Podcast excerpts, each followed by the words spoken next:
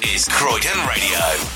The eyes, they are the windows of the soul because you can always gauge a person's mood, happy, sad, many illnesses, and one of them being tumours, you know, and it is just such a small organ, but you can tell so much about a person's makeup from their mm. eyes. You look for the normal, and then when you start seeing the abnormal, that's when you start investigating. My book, people should be having regular eye checkups, you know, because it's always when we lose something that's when people sort of think, oh, I wished I had. Whereas there are opticians and optometrists out there.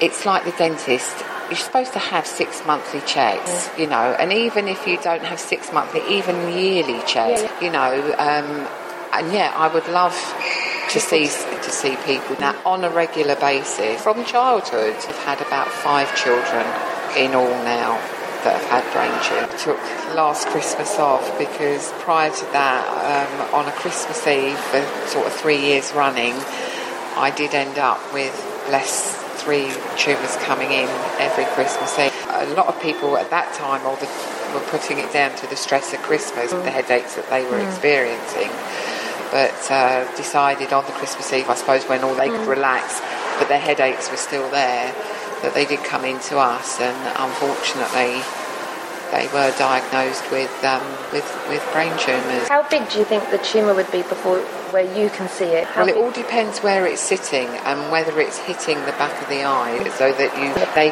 create like a. a the eyes are quite not right, and you can see that there's something going on. You know, so you you.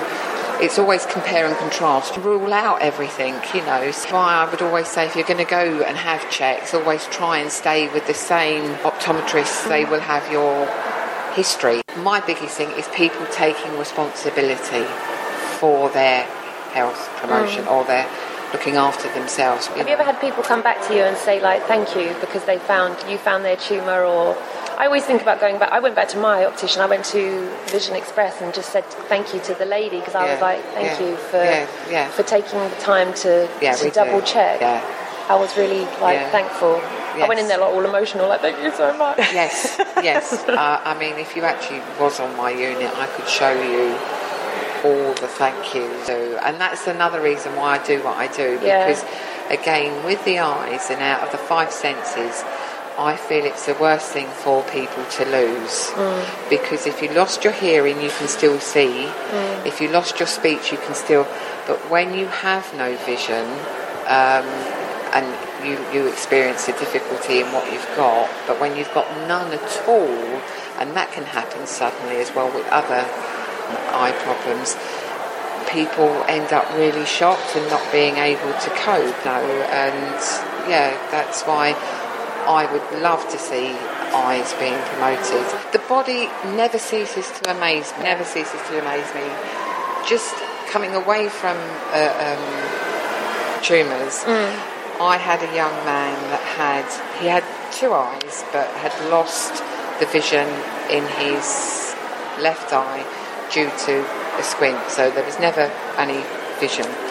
The unfortunate thing was he had an accident and he lost his good eye, but the left eye decided it was going to come alive again. So it kicked and he, in. it kicked Wow. in, and he actually began. He didn't get perfect vision, But but, he he could see certainly got a little bit more. Oh, There's still, always yeah. things that still surprise me after all these Mm. years, and I'm a great believer in never give up. You don't I know. think that, yeah. You don't know, and you don't know how the body's going to react. And if you've got a positive outlook on things and think, okay, and take it in your stride But everybody's different, and the body is different, and it all depends how your body is going to react in a situation. You know, so yeah, I was really, I was really shocked at that one. I thought, oh, good for you. You know, you thank, well, thank you very, very You're much. welcome. Yes, thank You're you. welcome. And uh, that was really encouraging, so thank you.